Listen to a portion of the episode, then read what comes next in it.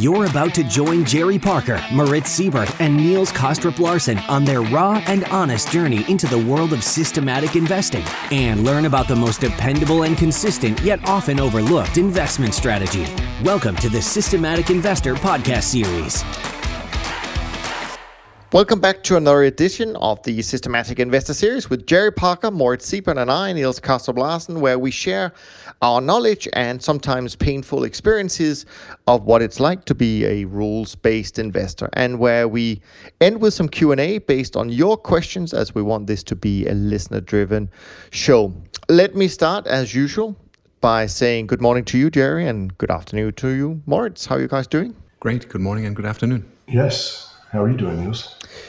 Doing very well, sitting in a hotel room in London this week. So, if the sound quality is a little bit unusual, that's probably why. But before I dive into uh, my usual market rant, I want to take uh, just a couple of minutes to give uh, a few shout outs to some of you who have taken time out uh, to leave a rating and review uh, on iTunes.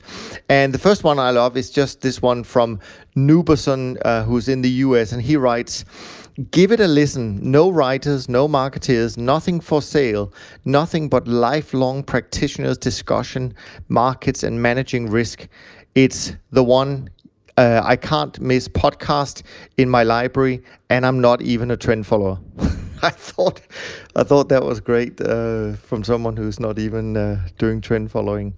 Um, then there's another one which I thought was really kind, also um, from amateur trend follower in the Netherlands. He writes uh, or she, could be she. Uh, these people have been in the business for so many years and have, have an enormous amount of wisdom to share. You won't get this from reading a book or article, and they manage to find very interesting guests to join them from time to time as well.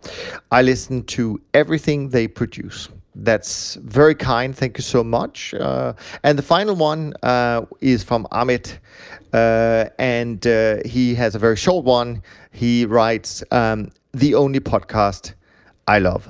so I thought I just wanted to give uh, you know a quick shout out to the three of you. Of course, there are many more reviews, and uh, we appreciate every single one of them. And you should know that we read all of them. And of course, we would uh, encourage uh, all of you who may not have yet left a rating and review in iTunes to please do so. Uh, they mean a lot to us, um, and they mean a lot to the success of the podcast. So. With that in mind, back to the markets. Let me ask you, Jerry and Moritz, just a quick question that came up this week. And the question is Would you lend your money for 98 years at 1.2%? No. What about you, Jerry? No, no not for 90. No. okay. Couldn't do that. Well, or how about, uh, how about lending it for uh, and getting less money back? Exactly. That sounds good. And Great I think idea. you I think you've caught on to it because someone actually just did that. I mean, at 1.2% for 98 years, the Austrian state just reopened a bond um, that expires about 100 years from now. And it was well oversubscribed, uh, even at this 1% rate. And, um, you know, almost I'm I, I'm tempted to say, uh, but wait, there's more, like they say in these uh, infomercials, because also I picked up this week that the number of euro denominated junk bonds trading now with a negative yield, um, you know, has gone up to 14, something that usually was only associated with ultra safe sovereign bonds. Now you have junk bonds trading with uh, negative yields, which, I mean, just to be clear, this means that you have companies with bad creditworthiness getting investors to lend them money and getting these investors to pay for it. I mean, incredible and of course, these forms part, uh, or maybe they're even in addition to the now 12.8 trillion dollars worth of bonds worldwide uh, that now has a, a, negative yield. So, to bring it back to um, our world, um, a week of correction, I think, for the trend followers. Yields rising, uh, energy prices rising. Um, so, you know, current long bond positions and short energy positions might have been in for a little bit of an uphill struggle this week. Um, but of course, it didn't stop the S&P from closing above 3,000 for the first time ever on Friday. Um, although uh, on one of the lowest volume days uh, so far this year. So, with all that in mind, Moritz, how was your week? Tough, tough week. Um, lost about three percent, uh, mainly because of the bonds. The bonds, like you said, Niels, the yields started rising. Um, we all have firm long bond positions since many many months, so that that has lost us money. Actually, made a bit from the from the energies, but you know, give or take, it hasn't really moved the needle too much. Equities flat, lost a bit in the currencies. Um, Bitcoin down, so not that much that was positive this past week. Uh, three uh, percent down, and and like you said, I mean those those bonds are and, and the yields are amazing. I think what I picked up is that Germany issued a zero coupon bond at, you know, so that's a bond paying no coupon, no coupon, and the issue price was 102 or something like that, right? So you're paying for the privilege to give money to the state, and in return, you get back less, which, like you say, Niels, it's incredible that that this exists. But um, the thing was oversubscribed. Speechless. Yes, absolutely. It is uh, an interesting world we live in, uh, and uh, you would think that certainly that encourages investors to look a little bit outside the usual places uh, for good investment uh, ideas. Um, and perhaps maybe uh, trend following would be one of those. Um, same sentiment on my side for this week. Um, certainly a down week, probably in the same range as you. Um, biggest losers were things like uh, Japanese bonds, but you know clearly Australian bonds, European bonds didn't fare too well either. Uh, energy was tough uh, on our side. Um, you know, general short bias in those uh, markets, so that didn't help. Um, some of the grains didn't do so well uh, either. Um, the hogs uh, didn't do well either, um, and currencies were um, struggling for us um, with the dollar weakening a bit. On the bright side, um, we had cotton. Uh, cotton did really well uh, for us. Um, coffee, uh, cocoa, so bit of a, a soft uh, week um, on the upside. Uh, gold did okay, and the U.S. equities with the U.S. making new uh, highs, and obviously I would imagine most trend followers being on the long side of those markets. Um, yeah, that's really how our week turned out. What about you, Jerry? Um, anything exciting in your portfolio this week? Always always excitement. Uh, and that's exactly how I look at it as well. I was really excited this week about uh, corn and gold, uh, two uh, rocket ships that took off a few weeks or months ago and uh, then crashed a little, then came, now they're getting almost back to their old highs. So it's good to see that uh, there is this what we expect or what I need to see, hopefully, when we implement a long term strategy that these vicious sell offs don't last. They don't always uh, go down. They, they can come back and the trend can resume. So that was nice to see those two markets and uh, emissions. I'll just try to choose some you have already talked about. Obviously, currencies were not that great. Um, I sidestepped the profits in those bonds and the losses this week. So a lot of it, you know, I'm really underpositioned in the negative yield area which I think is a sort of a mistake, but uh, that's the way it went for me. And uh, I did have a couple of tweets on three tweets I wanted to mention about this these negative yields. One was, uh, as you mentioned, negative yields on European junk. Now I've seen everything. Uh, that was I quoted someone from a Bloomberg article, and uh, another one was. I thought I'd never see the day, but Greek 10 year, 10 year yields are about to drop below US 10 year yields so on both of those, my comment, I retweeted and commented bubble. So I'm really proud of that bubble. And hopefully, uh, well, not for you guys, but I hope it keeps going forever. But if it does turn around, I'll probably use this as one of my pinned tweets that I kind of called this bubble. But I, it's also wishful thinking since I sort of missed the trend as well on most of these uh, European bonds. But uh, and then someone tweeted uh, the definitions of a bubble which I wasn't that interested in. But my comment was uh, probably helps uh, for a bubble that no one's really talking about it. So I do think people talk about negative yields and they talk about the stock market, but I don't think anyone sees this negative yield thing as quite like a bubble, which I'm pretty sure that it is. And it'll be in hindsight. I'm predicting that uh, it'll be so obvious that uh, there was no way this was sustainable. I think the challenge with this is that it's just dragging on for a very long time. I mean, we've had negative yields now in some countries for, for quite a while, and um, and with the uh, sort of lack of uh, of enthusiasm in in the uh, in many of the underlying economies, um, and and and this maybe change of mindset I feel from authorities where you're not allowed to have a recession anymore, so they'll do anything to to avoid that. Um, you know, m- maybe we're all getting a little bit tired of it, even though I don't disagree with, with, with what you said. I mean, it, it feels like a bubble.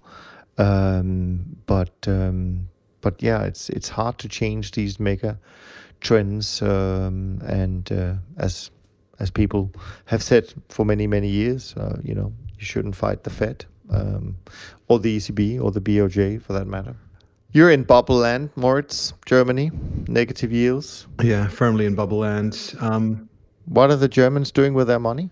They're not putting. I don't know. The they're buying real estate. I think. Um, at least you know property prices are on the rise here since the past ten years. So, everybody's saying that you know there's no inflation, and maybe headline inflation is low or zero, right? But certainly there is a huge asset price inflation. So we don't have consumer inflation in the sense that you know the yogurt in the supermarket becomes more expensive, but financial assets certainly become more expensive. Stock market, the bonds, especially property, and um, and so it, it's kind of like creating that, or people say that's creating the massive inequalities that we have in our society. Uh, probably not only in Germany but throughout Europe.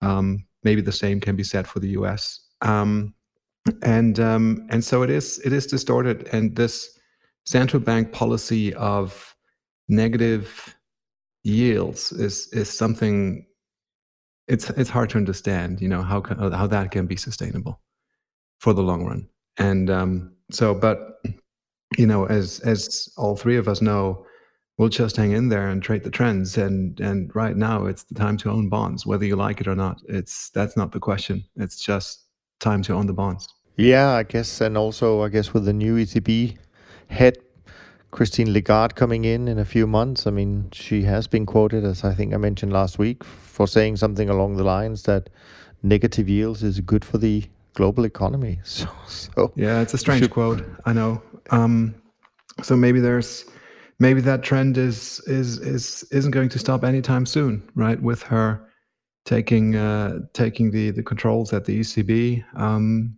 maybe those bonds will go even higher who knows? We'll we'll just follow the trend. But um, you know, one thing probably with all that inequality decision, if if ever there were again, or well, not if, but you know, at, at a certain point in time, there will be a bear market. We just don't know when that's going to be, right? But probably that's going to close the inequality gap quite a bit if if we had a 50% drawdown in the stocks because uh, people owning stocks that's normally the people that have money um, so that that will close some of that gap and um, well, we'll see how it pans out.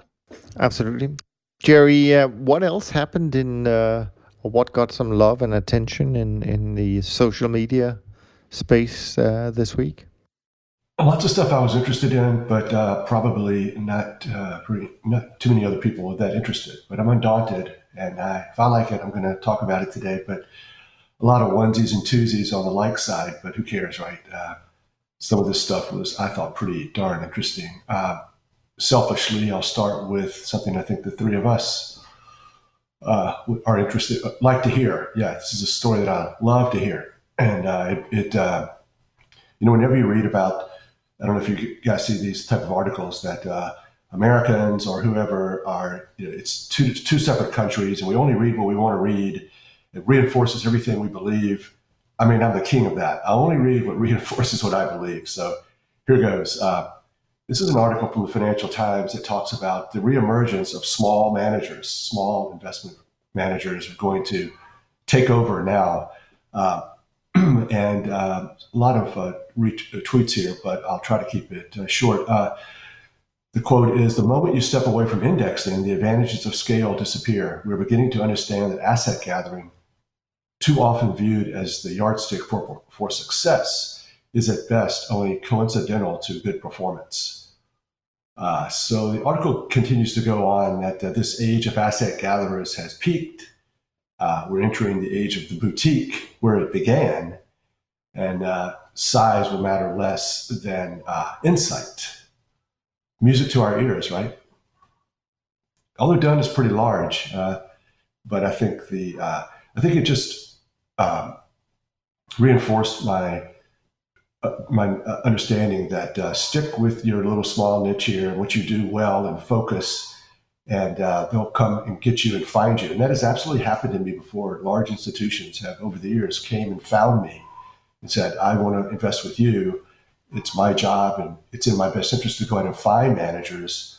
And I'm uh, putting together a portfolio now of CTAs or hedge funds, and uh, so hopefully this, yeah, hopefully this is it's going to happen. What do you come across? I mean, uh, you're obviously working for a uh, mega shop, Moritz. I mean, do you come across? Uh, this is certainly a point that I come across quite a lot in my day to day work. Uh, the competition within the trend space. Um, I see a lot of uh, these things uh, happening. Um, yeah, so we we we've internalized the strategy essentially. Um, I think it's a good sign that there is more boutiques around. I like that fact. Um, obviously, there are all those super large players, um, asset asset gatherers, and so forth. I'm not that interested in those. Um, from you know the market observations that I make and the funds that I look at um, over the last, I must really say, one and a half to two years, I found what I think are some really really interesting jewels um, in the say you know 100 to 300 400 uh, million aum space uh, producing spectacular returns. Obviously with capacity constrained strategies right? So it's always a give and take um, between your investment needs and the return percent potential that you know the investment will offer. Um, the firm that i work for has a immensely large balance sheet any investment you know within say the 100 or 200 million uh, range isn't really going to move the needle all that much, right? So here the the questions they become different. It's more you have to deploy more capital and maybe maybe those smaller boutique managers aren't that effective within your portfolio and you need to focus on other things. But if you do not have this massive super large balance sheet, if you're, you know, a smaller organization, uh, an individual, I don't know, then you know what, what I can say, looking at those those funds out there, definitely it pays to um, to look to look around and not only look at the well-known brand names because there really are some great managers out there. They're still open for investment.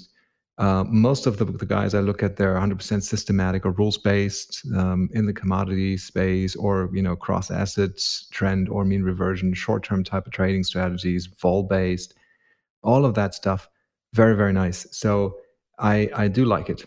Yeah, absolutely. And and and yeah, it could be interesting. And maybe there is some um, you know, maybe there is a little bit of a resurgence of the um, sort of second tier in terms of size uh, managers uh, compared to the really big asset gatherers. Um, who knows? Who knows? Um, I thought that was a great start um, to the to the tweet session, Jerry. What else have you got lined up for us? Well, I got a lot of uh, good uh, creative uh, stuff this week from uh, George and Woody, and one of the things I think George introduced me to was this quote: uh, "People like to take profits and don't like to take losses. They also hate to repurchase something at a price higher than they sold it. Humans like and dislike." human human likes and dislikes will wreck any investment program.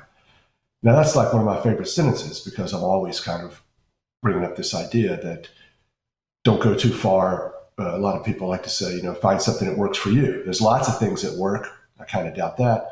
And then go ahead and find something that suits you. Well, I'm not so sure about that. I mean, to some degree, okay, but uh, you know, one of the things is trading may not suit you.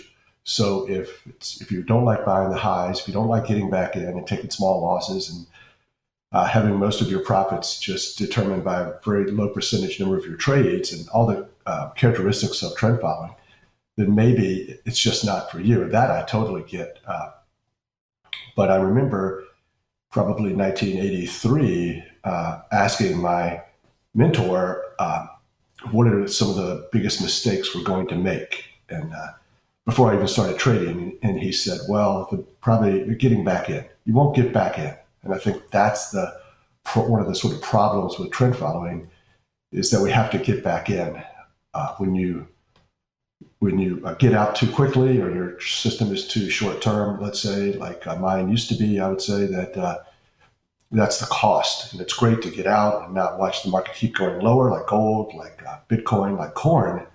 These violent moves. Oh, the market's not acting like I thought it was. Another thing that I don't like. So it's it. You know, usually these trends when they start, they just keep going. No, that's no. There's no such thing as usually, and you don't know what's going to happen. And so, I think hanging on to that trade and not getting bounced out. But if you do, you got to get back in. And so that's another one of the reasons. Um, I trade a little longer term is that it, it seems to work better. You don't have to keep getting back in all the time. One of the markets, just just adding on that, which I observed and, and actually run a quick test on this past week, um, are the emissions. And I think, Jerry, you're trading them as well. You know, they've had this about a year, year and a half ago, they've had that spectacular trend, just very smooth. And it wouldn't really matter whether you traded that with a long term or a short term system, that would have just worked, right?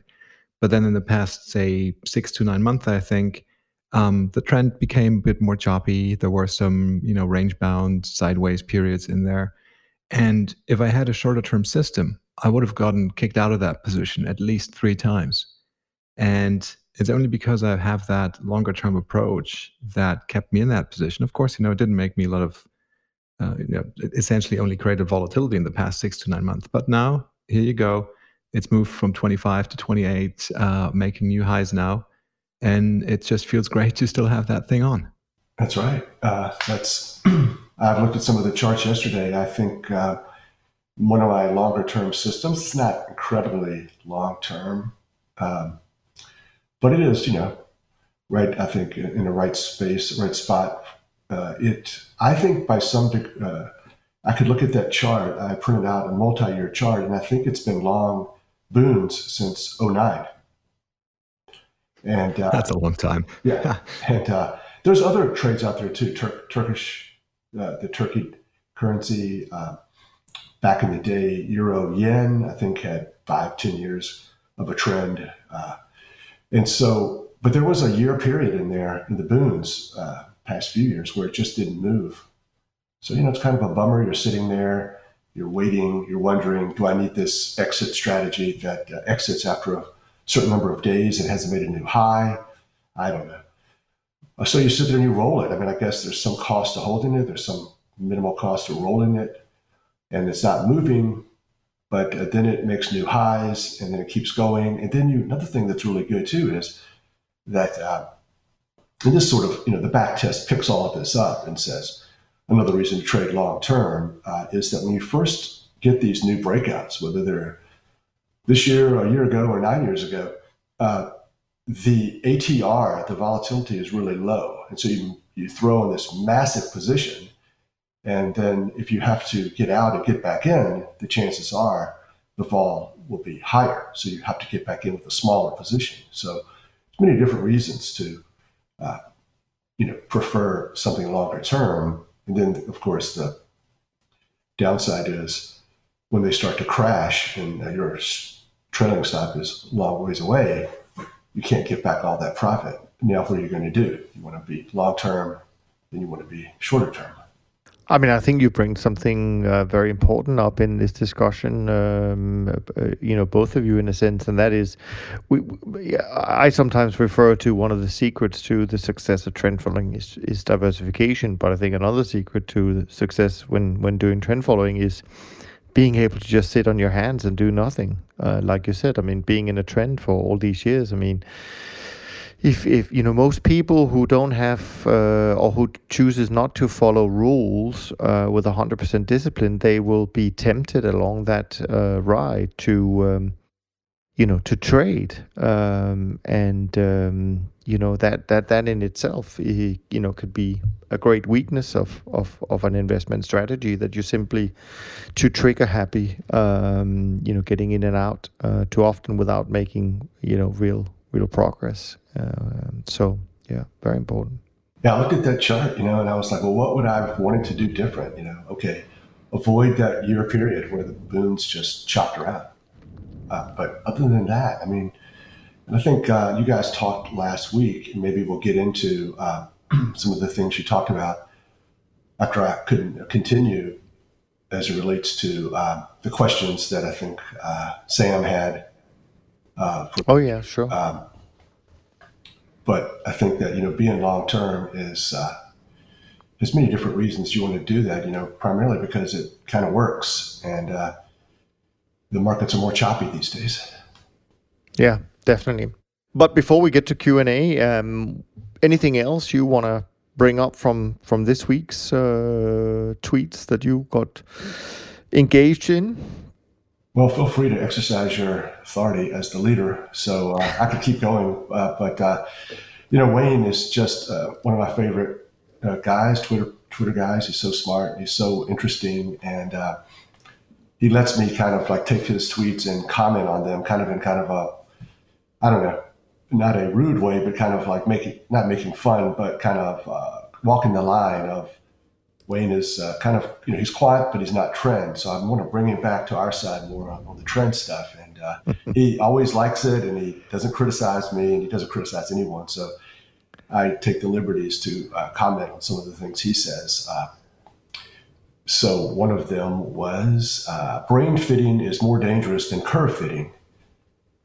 That is talking talking ourselves into why the findings make sense, mistaking justifying for reasoning, then acting with false confidence. Uh, that's Wayne. So my comment was, I have no data, I have no ideas. I have nothing that makes sense, no justifying, no reasoning, and no confidence, true or false, outside of my trend following systems, that is. So I think we need to bring our friends over to our side and continue to let them remind them that uh, a lot of the things that they have to deal with, uh, we don't deal with due to just following the price. Yeah, no, absolutely. I did see that tweet, and uh, and um, and it's yeah, it's great, and it's a great that uh, Wayne allow us to uh, to comment like that uh, as well. So uh, without uh, without taking any offense of our, our attempts to to bring him to the to the right side of of trading. Um, anything you picked up, uh, Moritz, this week? Anything in particular? yes. Yeah. Yes. Oh. There's there's one, and you know Wayne is producing all these gems. There's one gem a day uh, coming from him. So uh, here's you know double quoting him, but um, this one I really liked. It's uh, when mistakes happen, it's like buying at the money at the money options on yourself. Over time, if you learn from it, you go further in the money, and if you don't, further out. To increase your chances of being deep in the money before expiration, of increasing your value, learn from your mistakes. And you know, of course, we all know that we've said it before. It's important to learn from mistakes. You know, it's important to make them. I think you know they cannot be avoided. It's part of part of the thing, part of the journey, part of part of trading is making mistakes, but then learning from them and not just tossing them to the trash can and forgetting about them is extremely important. And you know, you can say it in a million different ways, but Wayne always has that fantastic skill of um, you know saying it in in a in a quanti type of language this time using options so I really enjoy that. He's one of the favorite guys on Twitter. Absolutely.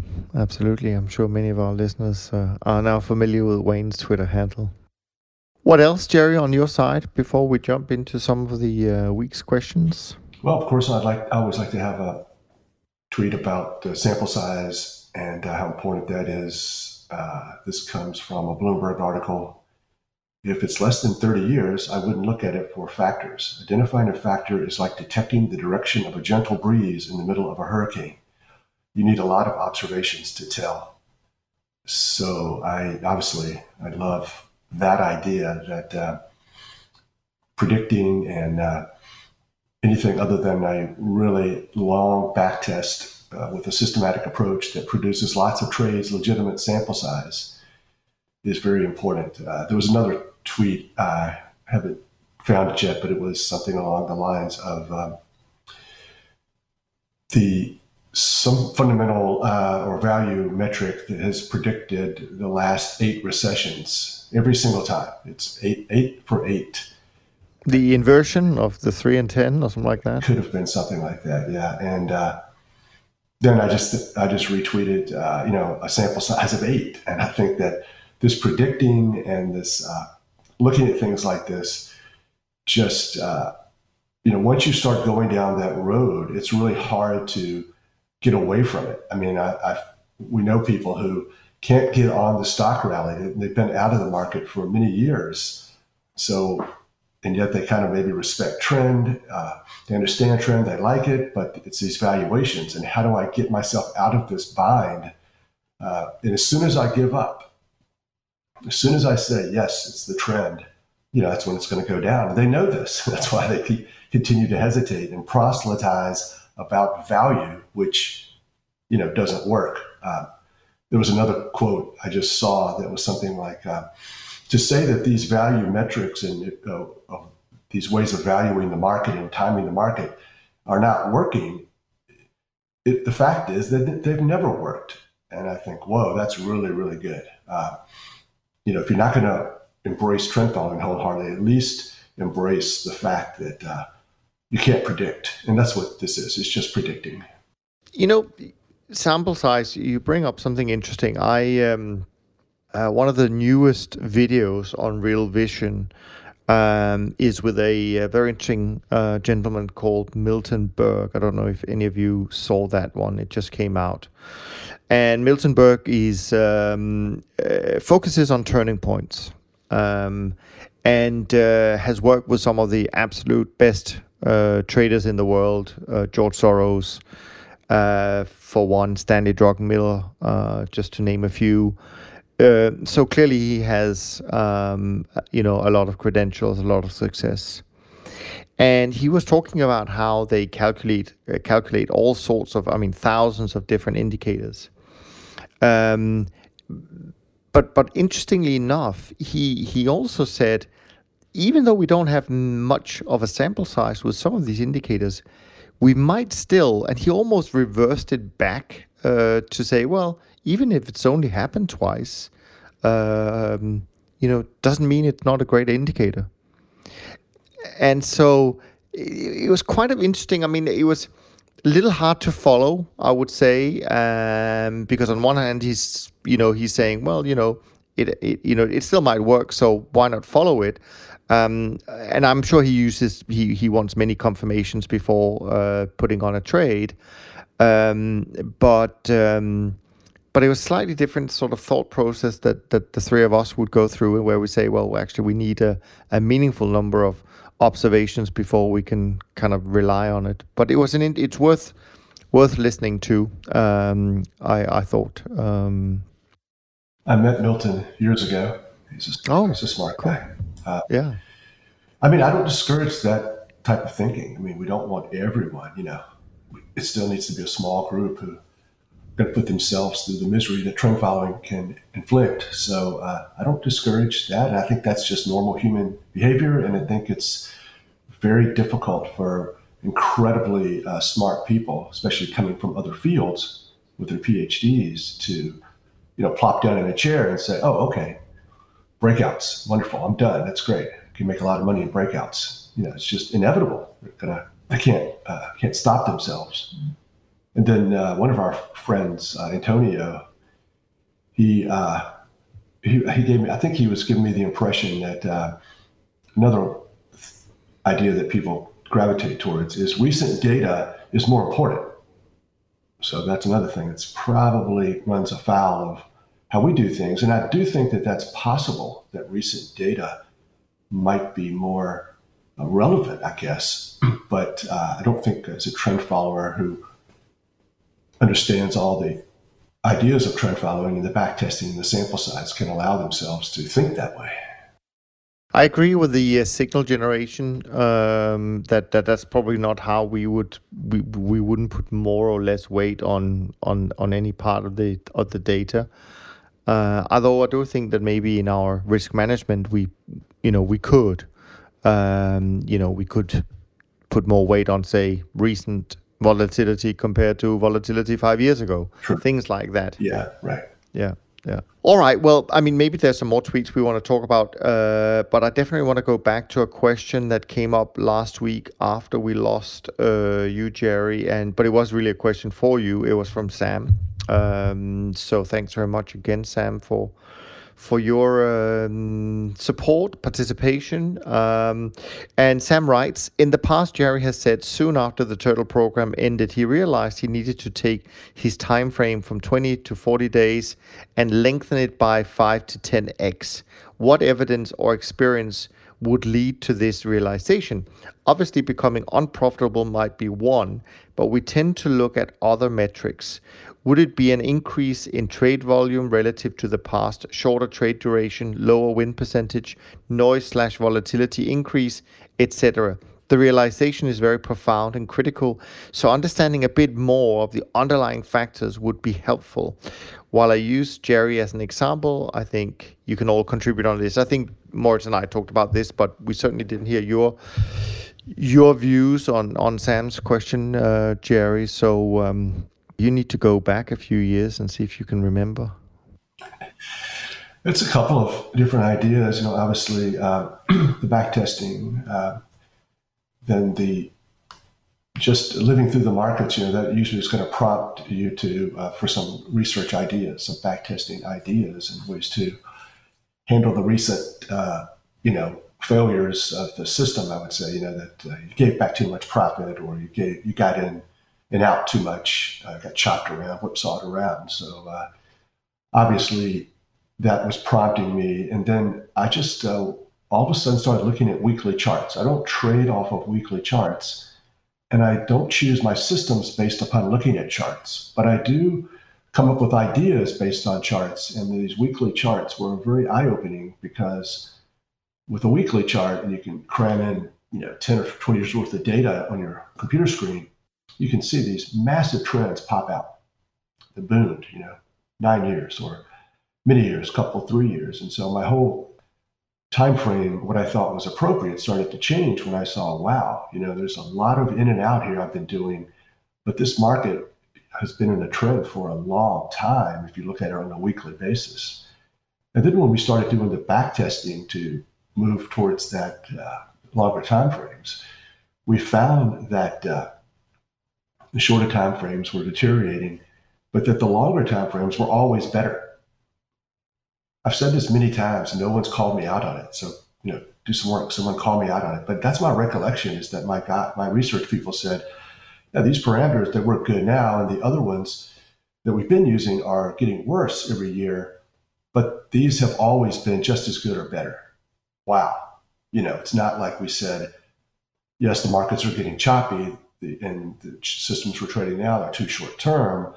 Now we've got to be longer term. Not only was that a good solution, uh, the drawdowns were larger, the Sharpe ratio was worse, et cetera, but we are back to making money.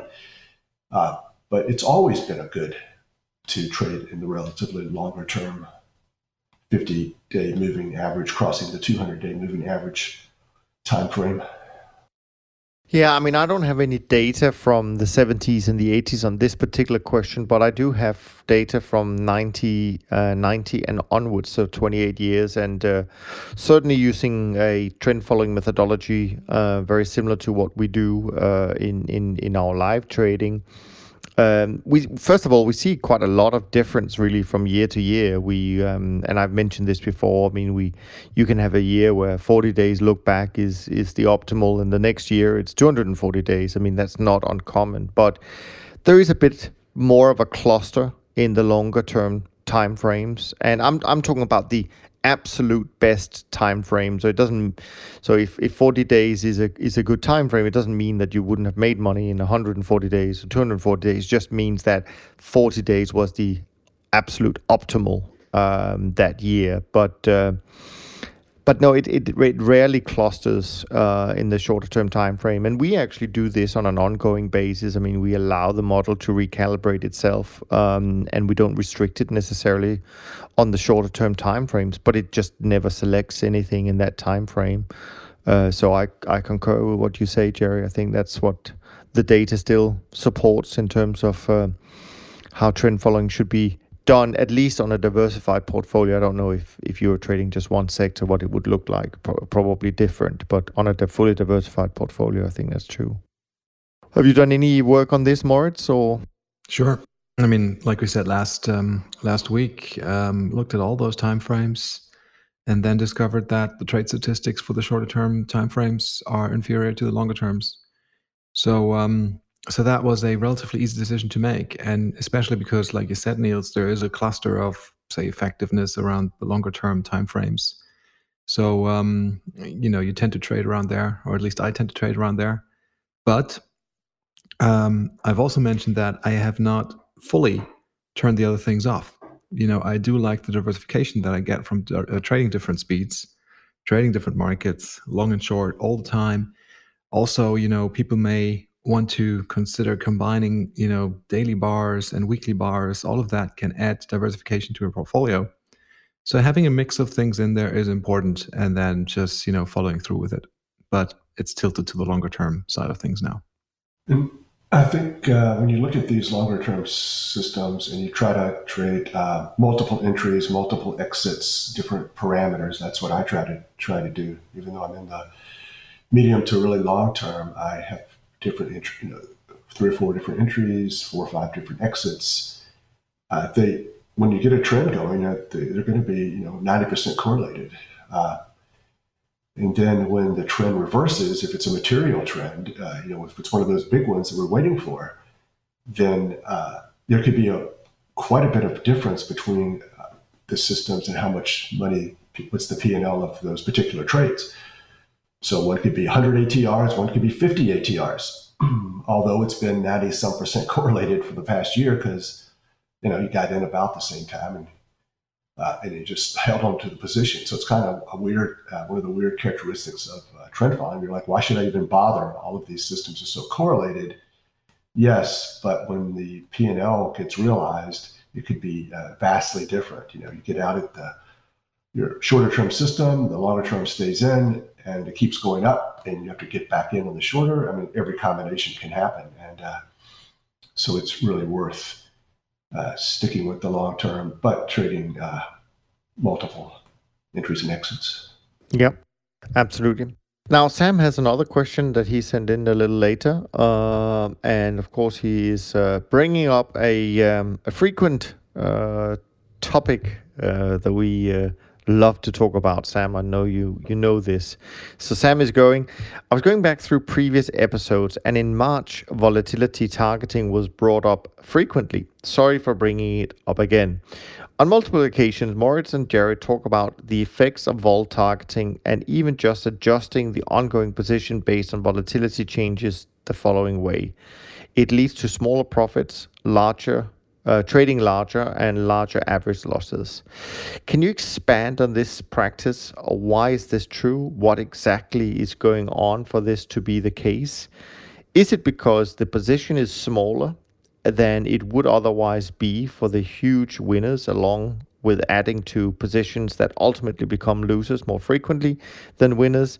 I can conceptualize the smaller profits fairly easily, but the larger average losses is escaping me still. Right, guys. So, um, does this ring a bell from our conversations back in March? It rings a lot of bells, and from many, many conversations, I'm obsessed with this topic. So, yes. But go ahead, Moritz. I want to hear what you have to say first. Hmm. The volatility, the ongoing vol control system, to me, is an overlay to a trading system. It does not have to do anything with the original premise of finding and trading trends. So that's let's just you know recollect, recount that that that is a fact, right? Now, what you want to achieve with a vol control system or that overlay is a relatively constant realized volatility of your P&L stream. Whether or not that's desirable, different question, but that is the target, right? You decide on a certain level of target volatility, say that's 12%, and then positions are sized on an ongoing basis to match that 12% level. Now, it depends on the markets in your portfolio. Equities behave in a different world in, in a different way than than the bonds and FX. But as a general rule, if volatility gets lower and lower and lower, then regardless of the asset you trade, your position size will get larger and larger and larger, regardless of the trend, right? So you do have let's let's break this down into a couple of things. There is a risk and a chance, but there is also risk that you're sizing up on positions, you're increasing risk because you're trading larger. And and then the trend stops, right? Or there's a gap in the market and you're extremely exposed exposed much larger than originally you would have been, right? So there's a risk there. Of course, if the trend just continues smoothly and smoothly, you'll enjoy the larger position size. But as we know, every trend at a certain point in time will come to an end and you will have a larger position if and when that happens. Now, the opposite is true if volatility is getting higher. If volatility is getting higher, then you will reduce your position size. This may feel good initially because you're trading smaller and the market is volatile. But what does that volatility in that market really mean? A volatile period in a market does not necessarily mean that that market is going down. Uh, emissions. In, emissions. Very good example. We've just had a period of higher volatility in the emissions market for the past six months. And it's been much less volatile prior to that.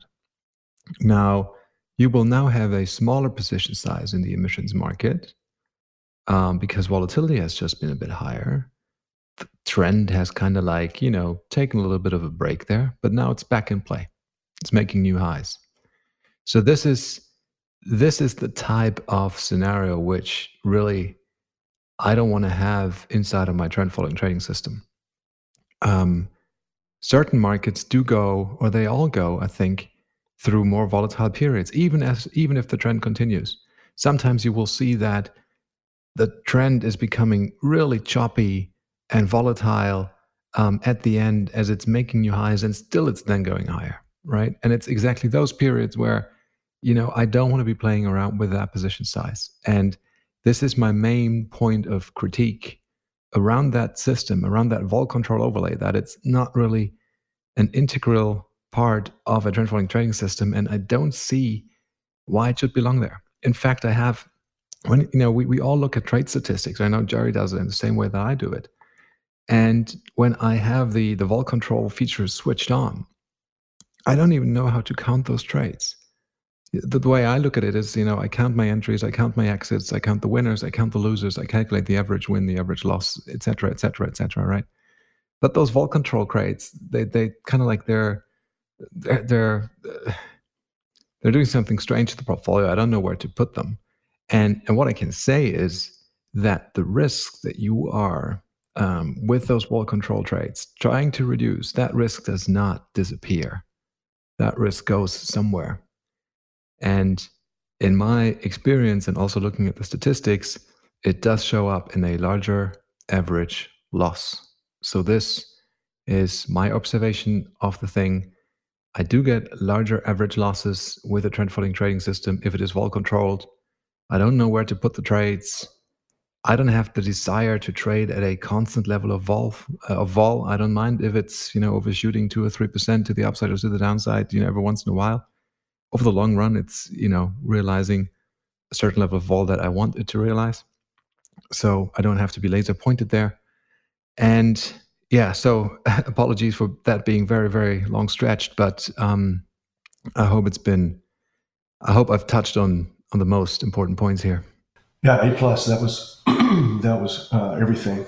I uh, I have a little bit of uh, something to add, but all of that was perfect. Uh, you know, there's nothing more important that you could see, you started and you ended with, and it's not a system trade. It's just that simple. They're not system trades. It's a portfolio overlay that can overwhelm your entry exit uh, large sample size backtest.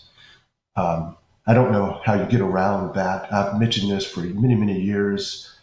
I'm just waiting for someone to tell me and show me. And uh, but I understand. I think what's happening here, and I'm a little. Uh, yes, maybe they do want this uh, constant, uh, more constant volatility, and it's easier for them and for the clients, especially clients love this stuff. You just a smart person can tell them they can do this, then they're all over it. But I think that it's uh, probably more a uh, choice of what are we going to do now that we have to trade so long term?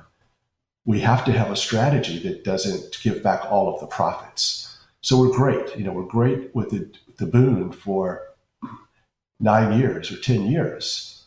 But uh, now it's it's really started to make a lot of money. It's started to get a little uh, vertical going up here. And if it starts to crash, we're going to give back a year or two's worth of profit. So what are we going to do?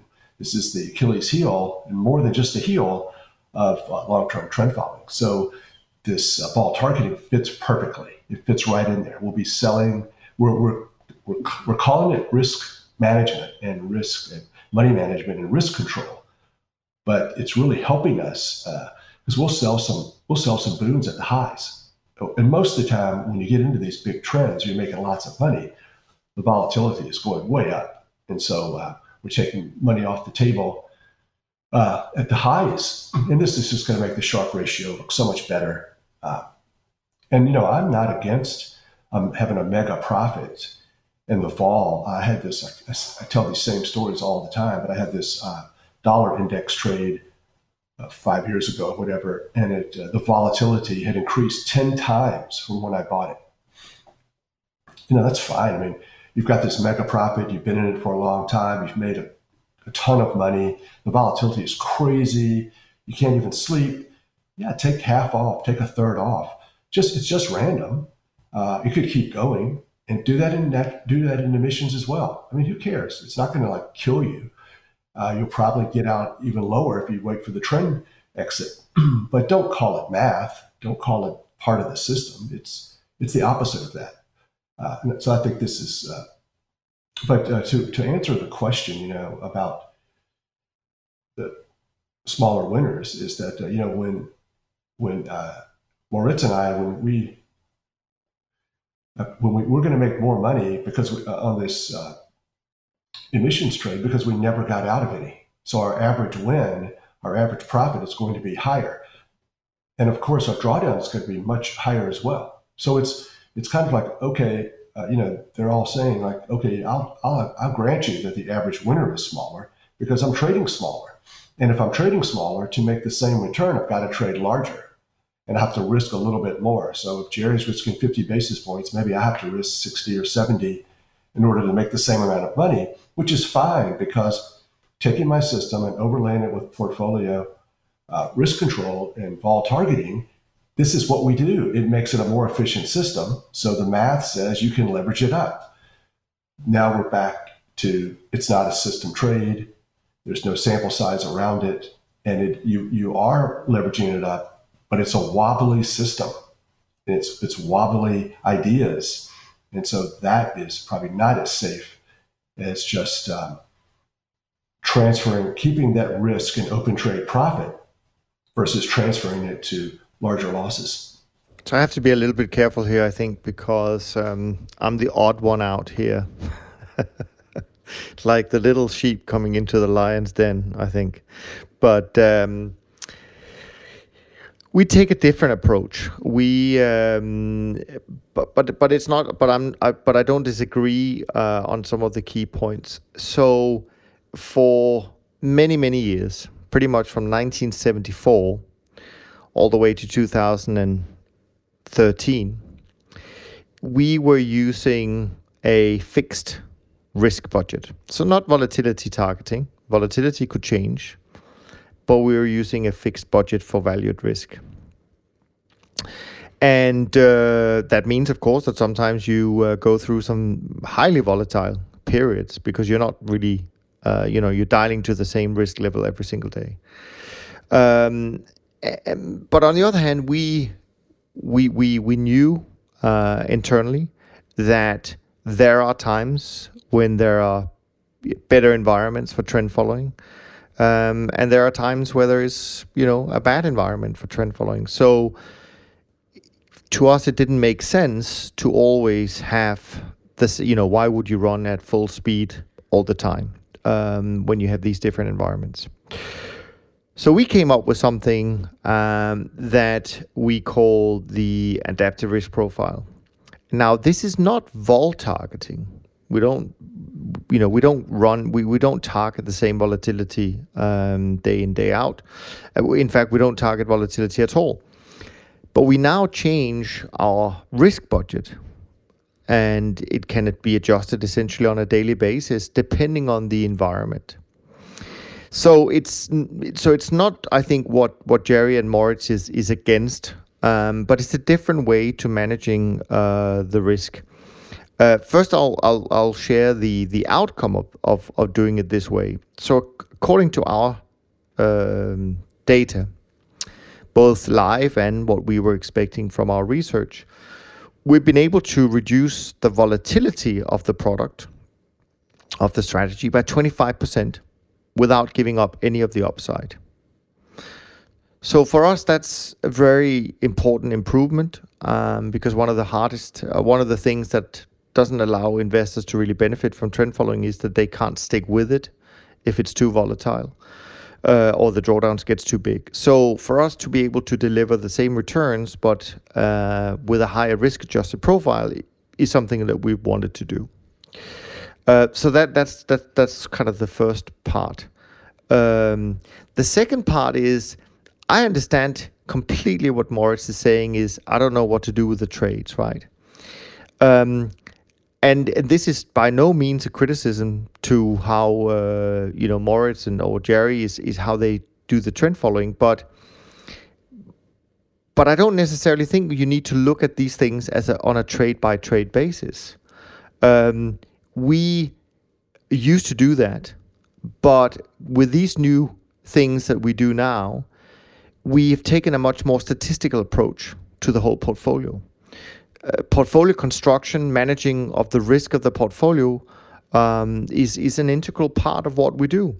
It's not just about entries and exits. It's the risk management, which we talk about as being important. Well, if it's that important, it should be part of what you what you consider your your overall system, in my opinion. Um, so I know this may be different uh, in terms of you, and there's no wrong or right. Uh, clearly, we all have long track records that suggest that these approaches work.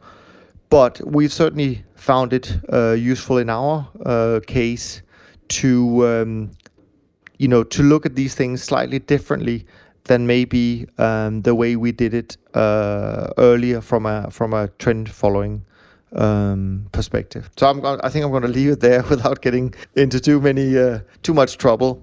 I think that's great. That's a very good, uh, and I think most the people, most people, most traders agree with you. So I would just make one uh, comment, and that is that uh, I prefer, which doesn't mean a lot, but I prefer to think that uh, there is a, more than one way. there is one right way, and I prefer to think that you you could have the right way, rather than uh, my brain cannot handle that. Oh, it doesn't matter how it well, it may in the long run kind of like not matter. I, I don't. I, have said many times after going through these rants about this uh, that uh, I don't see any evidence in anybody's performance. My performance is not any better, and uh, and certainly the larger CTAs that do vol target, and so they're they're large, and so uh, they don't have to uh, defend themselves. Their AUM at is all that you know the majority has spoken, and uh, people favor this type of trading. But uh, I don't know who is right or wrong, but there is one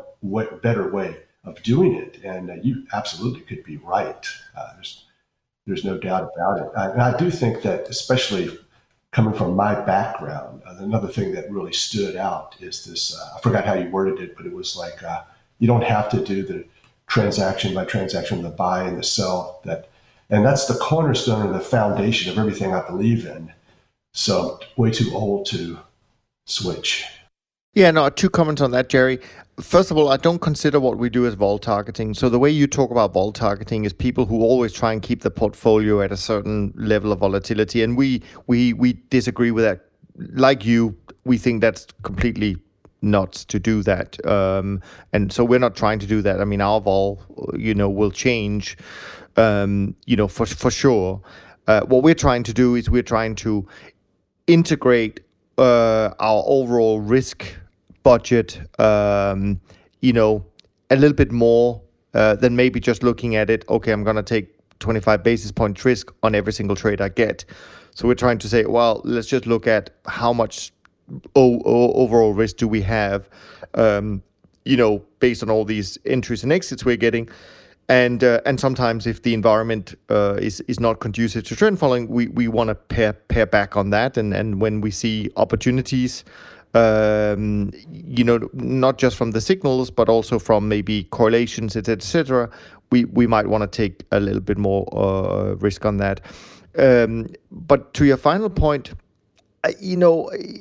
It, it, you know, I think that I, I, mean I fully understand, and, and, and I kind of come from that school as well. That that you really look at entries and exits, and you analyze all your single trades, and the trade stats are very important. And I don't disagree with that at all. I think this is really the crux of the matter uh, for for how trend following uh, has you know where where we come from. Uh, I think on I think from our point of view, we're just trying to maybe also say, well, on on top of all of this, you, you can't ignore the overall risk you're running from all of these signals. Um, so you need to somehow, and I'm not saying we're doing it the right way or the best way. Um, but but somehow you need to take that into account as well. Um, you and not treat every single instance as an isolated instance. Maybe that's what we're trying to do. Yeah, I agree with all of that, and the way that I handle that would be to uh, you know the massive amount of diversification I can get as much. I need a lot yeah, of diversification. Sure. Yeah. yeah. I need to uh, set my max risk uh, on day one. I'm setting my max risk, and I'm done that's my max risk, and I have to live with that. Yeah. And yeah. sometimes, uh, because my max risk is based upon the risk when I put the trade on, uh, the ATR now, as we've been talking, that ATR has changed a lot. It's gotten a lot larger. So why are you still paying attention to your original risk, your original max risk, when the volatility now is so much higher? Once again, I'm not. If it gets out of control, yeah, cut back a little. Uh, and that's the way I would handle it. Just intellectually, I would say, I'm going to cut back a little here. I'm not going to uh, waste my time with a back test. Hey, right now it's too volatile for me, for my clients. Uh, I'm guessing a little bit. And I just think to me, putting in all of these rules uh, would just be me kidding myself. You know, you can, I, am not against rules. It's just the back test. The, the future is not going to look like the past necessarily. Moritz, rescue us. All right, there. I, I don't think there's uh, all too much to add. One thing that I want to mention is um, let's let's bear in mind. I mean, the vol control trades. I, I, I, may be wrong there, right? Maybe you guys tell me that it's been around in the '80s, but um, in my experience, that thing has really started in 2007, 2008, when the first large number of vol control products came out.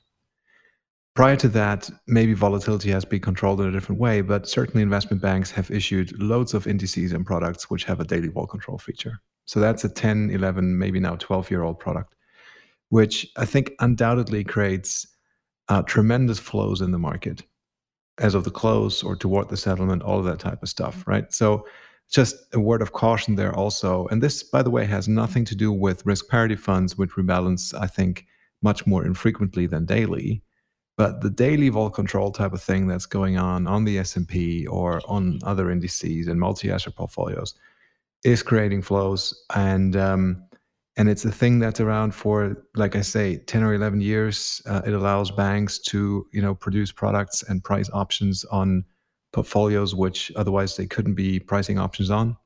So it has facilitated a new type of product category. And you know for what it's worth it it just to me you know having my system not being or not taking part in those flows uh, feels good you know those flows may trigger exits or entries uh, which maybe otherwise wouldn't have been there that's a fact that we have to live with uh, nothing i can do about it but but you know, putting myself into that, you know, daily float trading, uh, trying to hit the same prices as all those guys out there, I'm not keen. Um, yeah, that's that's the final final point on that. Great stuff. Um, and Sam, I think you were absolutely spot on that uh, this is a topic that we love to talk about. So uh, don't bring it up for another couple of months before we. okay. But please then bring it up. But then do bring it up again. See if we still. Uh, Woody brought up uh, another topic, which I won't mention, but uh, we do have a couple of top topics that get us going, and I and I fully embrace uh, the differences of opinion, and I caution anyone to uh, agree with me over YouTube uh, when we differ, because I don't even really know if I help. You know, I don't know the answer to these questions. They're difficult.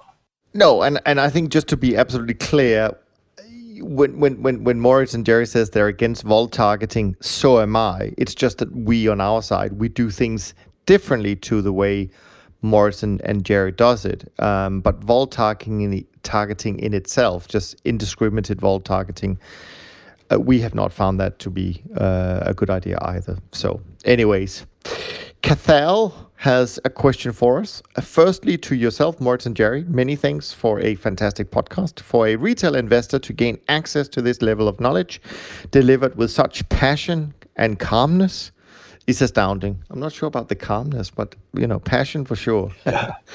My question today may be more relevant for Jerry. Backtesting has many nuances and pitfalls, but I find the application and interpretation uh, of the results more difficult when it comes to individual equities.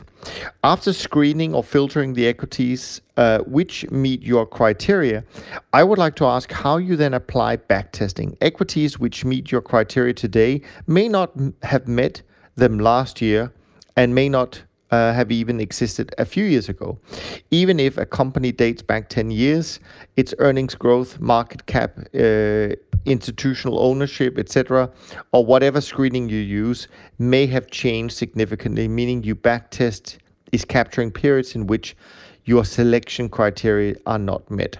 In contrast with commodities, forex, fixed income, and even long established ETFs, individual equity characteristics change continuously uh, negating the validity of longer term backtesting results. How do you account for this in validating your strategies on individual equities? Many things, if you have time to include in your next podcast. Of course, absolutely. Thank you so much, Cathal. I look forward to hearing Mr. Parker. I don't know if I understood all of that, but I think uh, I think it's how you select the universe of equities and then actually be able to go back uh, in time um, and and kind of ensure that those criteria you based on your selection today are still met back in time with with individual equities. Yeah, yeah. Well, it's a tough tough way to. Uh, it's a it's a big uh, discussion, but you know we trade all the markets the same way, so I'm not against. Um, doing a back test on currencies, commodities, and interest rates, and using those systems for the stocks as well. Don't even include stocks. Mm, interesting. Yeah, exactly. Because, you know, when you do that, and then let's say, now let's include stocks, uh, how are parameters changing? Probably not going to change very much. Uh, we have a fixed universe. Once we choose those stocks, in currencies, commodities, and interest rates. We don't want to change our universe. We don't want to change our unit size, our risk for each market. We don't want to. I mean, maybe we will. There's stocks that go out of business, of course. Uh, I'm just giving bullet points because I'm having a hard time figuring out how to explain. Uh, but another thing, too, is, um, you know, it reminds me of the study that Eric uh, Crittenden did with, uh, well, he told me about it and he said he did a back test on all the stocks that were delisted. They no longer existed. They went out of business or they were bought. Uh, and they made about the same amount of money as the, as the, as the stocks that were still around. So it's really hard to, um, now I pay attention to the trade stats as well. So I don't put a lot of emphasis on uh, what the equity curve looked like 20, you know, over the past 20 or 30 years for a hypothetical system, as much as what is my average trade, my average win, my average loss, win percentage. So um, testing all the stocks or as many stocks as you can and getting a good indication as to what parameters may work. Um, we've certainly over the years we would do back testing with stocks and and the futures markets, and we would realize that we, we have to be careful because the stocks were so profitable, uh, they would start determining the parameters to if we let it, you know. So um, it's it's once again, I think it's perfectly fine to just choose your parameters based upon currencies, commodities, and interest rates. Do that back test and then use those same parameters for the stocks. I don't think it's going to be much different. And and isn't the other secret also that that that you actually the way you pick your universe of stocks it's not really rocket science i mean you take the big names in in a number of different sectors you're not trying to necessarily screen for you know all sorts of detailed things when you look at the universe of stocks, or, or am I wrong on that one? No, I, I uh, screen for the number of sh- average, the volume, the average volume, and uh, then once I get, like I can run these screens and my average volume would produce about 260 stocks, some non-US stocks that uh, are traded in the US. So then I just start uh, with that with that list, I start looking at the correlations. So it, I don't think putting together a portfolio has anything to do with uh, historical performance. Uh, you know, which stocks performed well. So CTAs are kind of, or I am kind of strange in that the rest of the world is trying to find the best stocks to own. I said many times I want to be short some stocks or flat stocks in a big bull market. Thus, I know I have a good portfolio, it's met my criteria of as much diversification as possible. So, know, am I getting close to making sense? No, I mean I think that's right. I mean I think what what um, um, what the question suggested to me at least was that there was a lot more screening filters market cap these that things that that you know do change over time but if you're screening based on say volume i mean then obviously that maybe is a little bit more simple because what you're looking for is liquid stocks and and therefore they you know it doesn't really matter uh, so much with some of the other things uh, because you you want uh, a liquid instrument, just like the uh, the futures that you have uh, in the other sectors. Particular problems with uh, you know cocoa has been around or coffee's been around a long time and it's always been tradable, and stocks are just not that way. There's new stocks and there's stocks that are no longer tradable. It's it's more of a uh, I forgot the term, but it's it's it's a it's a harder to get to get a proper universe and do the proper backtesting yeah. for yeah. sure. Yeah. Have you ever dabbled in single stocks, Moritz, or are you? Yes, sticking at it. Yeah, and um, um, there, there's a couple of things to it. Also, the corporate actions, you know, dividends, stock splits, all of that, I think need to be incorporated. Um, I, I like the idea of trading single stocks. I can completely understand where you know where that makes sense it does provide an extra source of diversification compared to the indices um, it it does come i guess at a small cost of liquidity even though i'm not sure if that's really uh, measurable in, in, in, the way that you know um, you can trade them now with the single stock futures um, trading on the close all of that so it's i've mentioned that before it's one of the things that um, i'm looking at uh, right now as we speak and uh, I, I i find it I find it just logical to trade them. Yeah, I think it's like this. Uh, you know, just be on the lookout for new new stuff. I can't wait to. Uh, I would get excited when natural gas became a market, or when I could add the rupee, or emissions, or was a new market. So I'm I'm getting excited about Beyond Meat. You know, what's the difference? It's something new and different.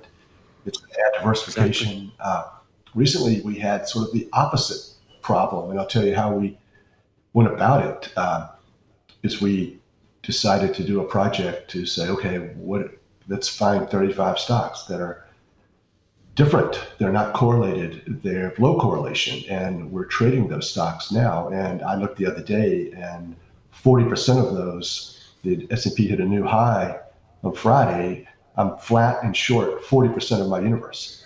What are you doing? You should be fully long the S&P. You're blowing it.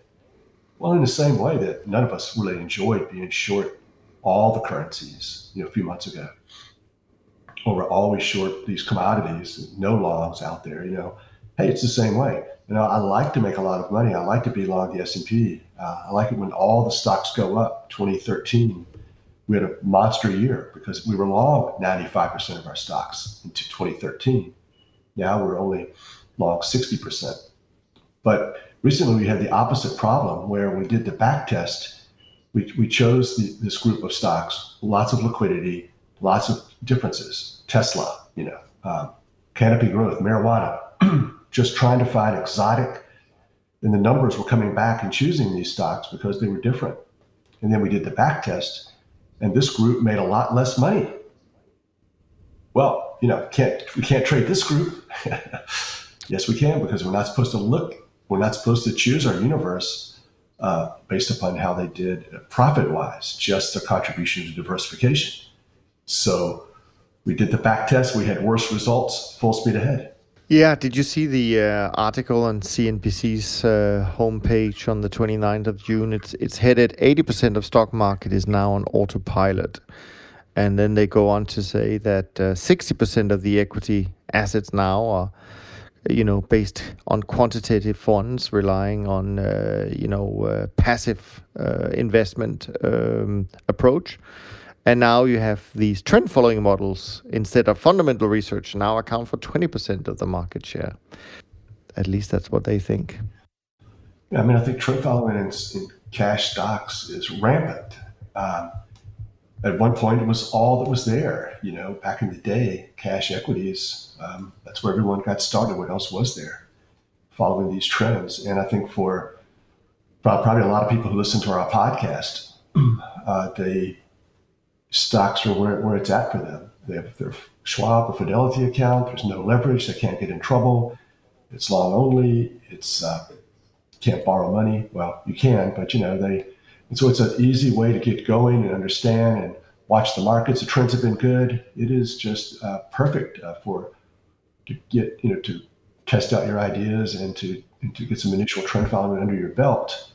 Uh, and then when I think people, uh, hopefully, when they see the benefits and they experience the benefits of trading their stocks with the trend, uh, they'll see benefits of adding currencies, commodities, and interest rates and allocating to CTAs. Absolutely. Let me quickly so those were the questions by the way. Um, so thanks so much. And if you have uh, if any of you have questions for us uh, for next week just uh, send them to info at toptradersunplugged.com and we will happily dive into those. Um, let me just quickly run through where we stand as of thursday evening in the indices. And if you want to think of any other things you want to bring up before we bring this to a close. Um, so as, of, as i said this is at the end of thursday. I believe friday was a down day. That's my guess. So uh, just be aware of that. The B Top 50 index was uh, still up 72 basis points for the month of July, up 606 for the year. SocGen CT index up 73 basis points, up 5.48 for the year. The SocGen trend uh, following index up uh, 92 basis points, uh, up 8.42 for the year. SocGen short-term traders index uh, pretty much flat, slightly down, up uh, 13 basis points or 0.13% for the year, and the Bridge Alternatives index up half a percent for the month of July, up 5.91% for the year. Any closing thoughts, ideas, um, topics? No, but looking forward to another interesting trend following week, whatever the outcome may be. But uh, happy trading. It'll be fun. Yes, I appreciate all of the feedback and the positive feedback that we get, and uh, just caution people to take some of it with a grain of salt. And just uh, we're not. No one knows the.